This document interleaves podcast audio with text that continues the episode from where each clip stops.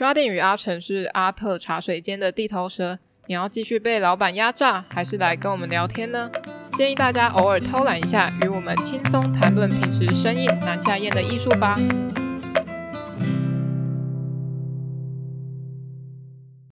欢迎来到阿特茶水间，我是 Sharding，我是阿成内。你是没有 没有，我只是想说，哎，是不是是换了一个口味，所以。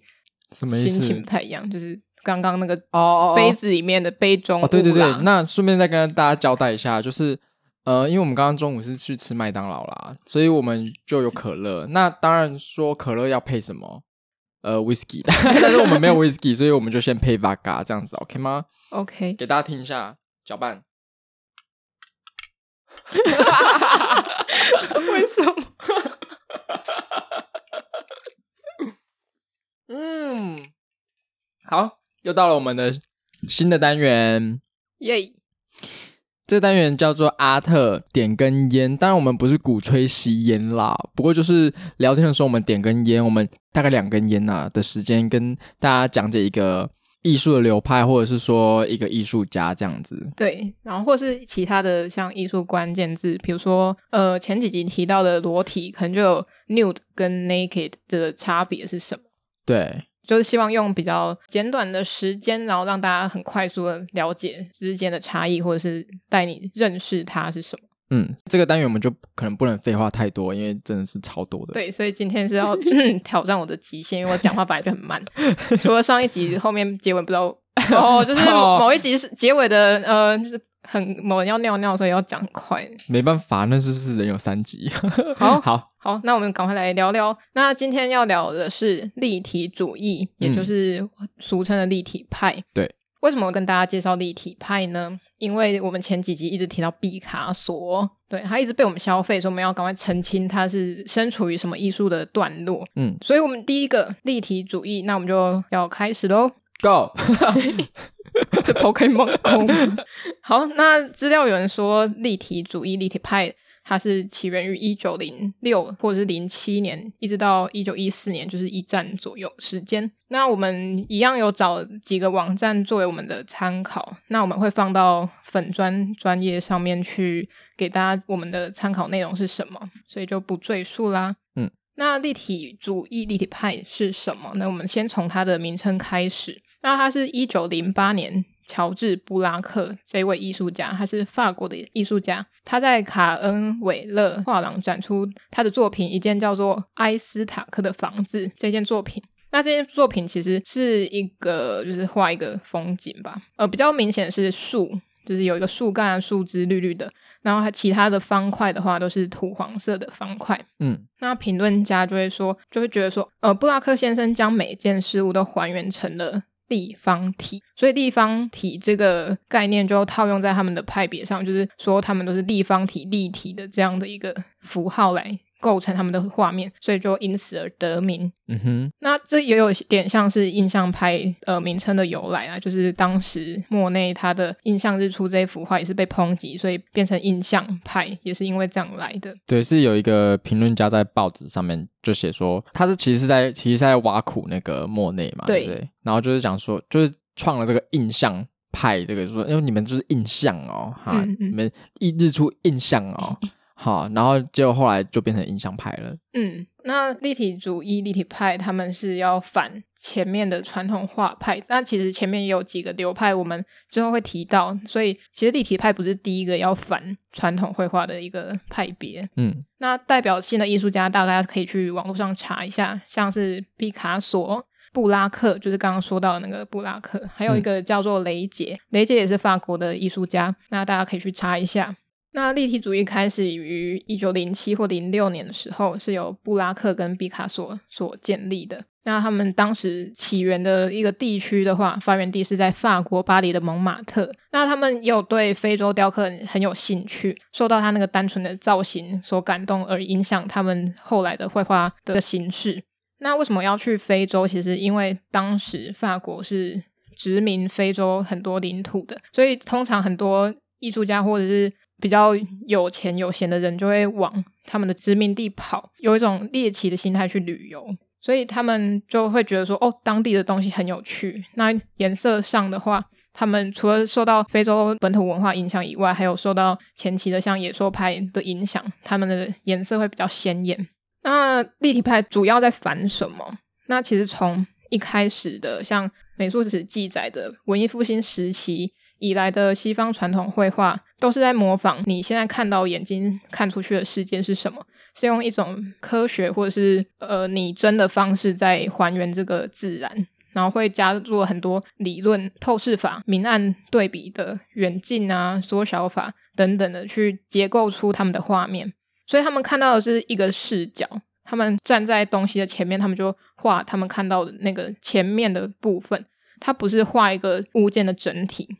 那他们在作品当中会模仿出那个三维空间，就是刚刚说到的透视法，会让这个平面绘画上造出一个假象，就是哦，好像在这个平面当中，我们可以看到一个立体的深度空间，然后达到在二维空间再现真实的一个方式，一个错觉。对，一个错觉。嗯，但是摄像术发明之后，其实我们更不需要花这么多的时间在描绘一个呃写实的东西上，因为摄影它就很写实了，它有点像复制了。那那些画家画写实怎么办？他们就觉得很紧张，就说：“哦，怎么办？摄像术都比我们厉害，我们是不是要换一种方式来呃想办法创作呢？”所以之后就有出现了像印象派啊，像立体派的派别，一直陆陆续续在推动或反动这些以前既有的一个方式。那在印象派与立体派之间游走的这个艺术家叫做塞尚，算是一个非常重要的人。他是立体主义的奠基者，因为他晚期绘画的想法就是自然的一些物件啊，或是模拟自然的方式，我们可以回归到圆柱体、圆锥体以及球体。来还原，它就不是一个一定要呃很像个什么的，它就是一个结构的一种方式在还原。嗯哼。那到了立体派之后，他们就记住这个呃塞尚的这个这三个体来还原的这个概念以外。他们就是想说，既然过去都是用一个平面单一视角的方式来看作品的话，那他们是不是除了这个角度以外，还有很多面向都应该是真实的物件的样子？呃，简单来说，我们就是把我们在要看一颗苹果的话，如果传统来看，我们就是看到它某一个角度，但是立体派他可能会想说，那它的四周是长什么样子，上下左右他都想要把它。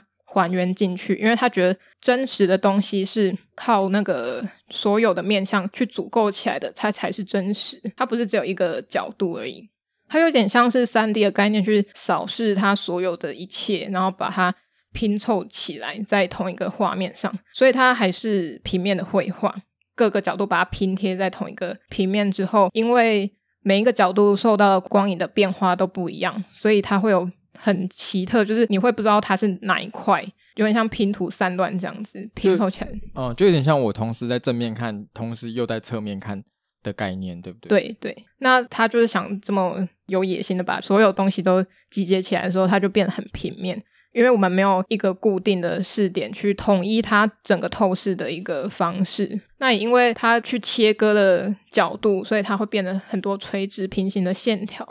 然后他们因为有开始用很多角度，然后去切割，所以有很多垂直与平行的线条之外，他们也是因为这样的原因会趋近于几何，就像刚刚提到的塞上的那三个圆锥、圆柱跟球体的概念是一样的，他们就会比较像棱棱角角。到后期也，他们也会把主体跟背景做一个穿插，所以到后面几乎看不出它是什么东西。接下来就是讲一下立体派，其实不是那么单纯的前中后期都是一样的绘画形式，它有分早期立体派、分析立体派，以及分析立体派的后期，还有综合立体派。第一个早期立体派的话，早期立体派它受到后印象派、塞尚以及非洲雕刻影响，然后他们舍弃了透视法，所以渐渐的开始用几何。图形表现，但是没有到非常几何，就是你还是看得到它是单一视点，然后或者是它的角度没有那么多，然后它的形体啊、颜色都还是呃很参照它原物件的样貌。然后到分析立体派的话，就是一零到一二年之间的话，他们开始去拆解、解构各个角度在，就是上下左右全部解构之后，再组在同一个画面之中。那他们也开始运用了一些比较常运用的题材，就是乐器啊、玻璃瓶啊、报纸、人脸等等。因为在前期还是会使用原来对象物的一些颜色，但是到中期分析立体派时期，我们就会发现它的颜色会改变蛮多的，会变得真的蛮野兽派的，对比非常强烈。但是它强烈之余，它其实有渐渐的把颜色统一化，就是它黄色可能不会有很多深浅的黄，黑色不会有很多深浅的黑。它会比较像趋近快要变成单一色调，之后就是到了分析立体派，就是后期了。后期几乎看不到三度空间，就变成二 D 的感觉。因为我们刚刚也说到，那个他们为了要去切割各个角度，他们就会变得很平面，几乎形体跟背景会融为一体，然后色系也变得非常非常的单纯。所以，就算有题目有帮他命名，我们也看不出他在画什么。然后，这一个分析立体派时期也是更凸显出塞尚所说的圆柱、圆锥以及球体。然后还有像其其他的几何形，像是方形。那其实分析立体派，我个人认为它因为体积感会消失掉，然后也因为单色的关系，有点像是在那个一片黑里面找一只黑猫一样，你可能会需要一些。实际的经验，或者是依靠那个主题去猜测他在画什么，但他也是凸显出他所谓的呃立体派想要找的真实是什么，就是多视角，然后让你看到东西的真实的样貌，就不是只有一个面相而已。那到了最后综合立体派的部分的话，他完全看不出形体，就像刚刚说的。所以为什么看不到形体？那他们还要做呢？想要怎么去？突破这个盲点，他们就是开始像毕卡索跟布拉克他们两个人就开始使用一些现成物去拼贴，就是因为你怎么去还原那个真实，它还是一个绘画，那还不如你就把一个现成物去直接贴在上面，给让大家看，说这就是真的东西，那我们看它就好了。所以他们加入了拼贴的手法到作品里面去。那我们很常会看到很有名的像藤椅，就是毕卡索一件作品是藤椅的。然后他们也常使用报纸啊、木板、麻绳等等。那可是拼贴又有一个疑惑，就是绘画跟雕刻我们要怎么去分界？这变变成半立体，所以我们到底说它是绘画还是它是雕塑，就不是很单纯。要怎么界定的话，我觉得就看大家怎么想喽。就抛一个问题给大家思考。OK，大家，OK，大家想一下。对，我觉得我要 我要死了吗？对，我要死了。虚脱讲太快。对，因为这真的是一个蛮大的主题啦，然后塞在十分钟里面真的是已经超过。那我那我们还要讲说我们喜欢什么吗？看法，我怕会讲很久。我我我已经放空了，已经有点就是去了，是不是？对。那所以像如果大家在看那个立体派的最后那个叫什么分析立体派后期的时候。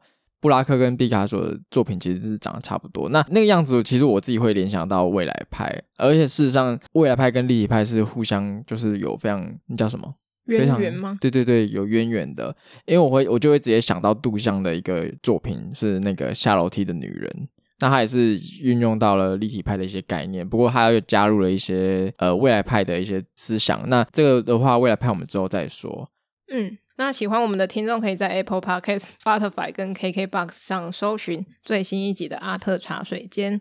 那 Apple 的用户的话，可以在 Apple Podcast 给我们五星评价。Android 系统用户可以在 Google Podcast 收听哦，也可以到 IGFB 搜寻阿特茶水间，帮我们按赞、订阅、加分享。YouTube 会晚一周上传。那想跟我们联系的话，下方资讯栏有我们的 email，欢迎来信哦。好，那我们就下次见喽。好，拜。拜拜拜拜，那也可以到 IGFB 跟啊，不是，也可以到 IGFB 跟啊什么啦？也可以到哎，不是。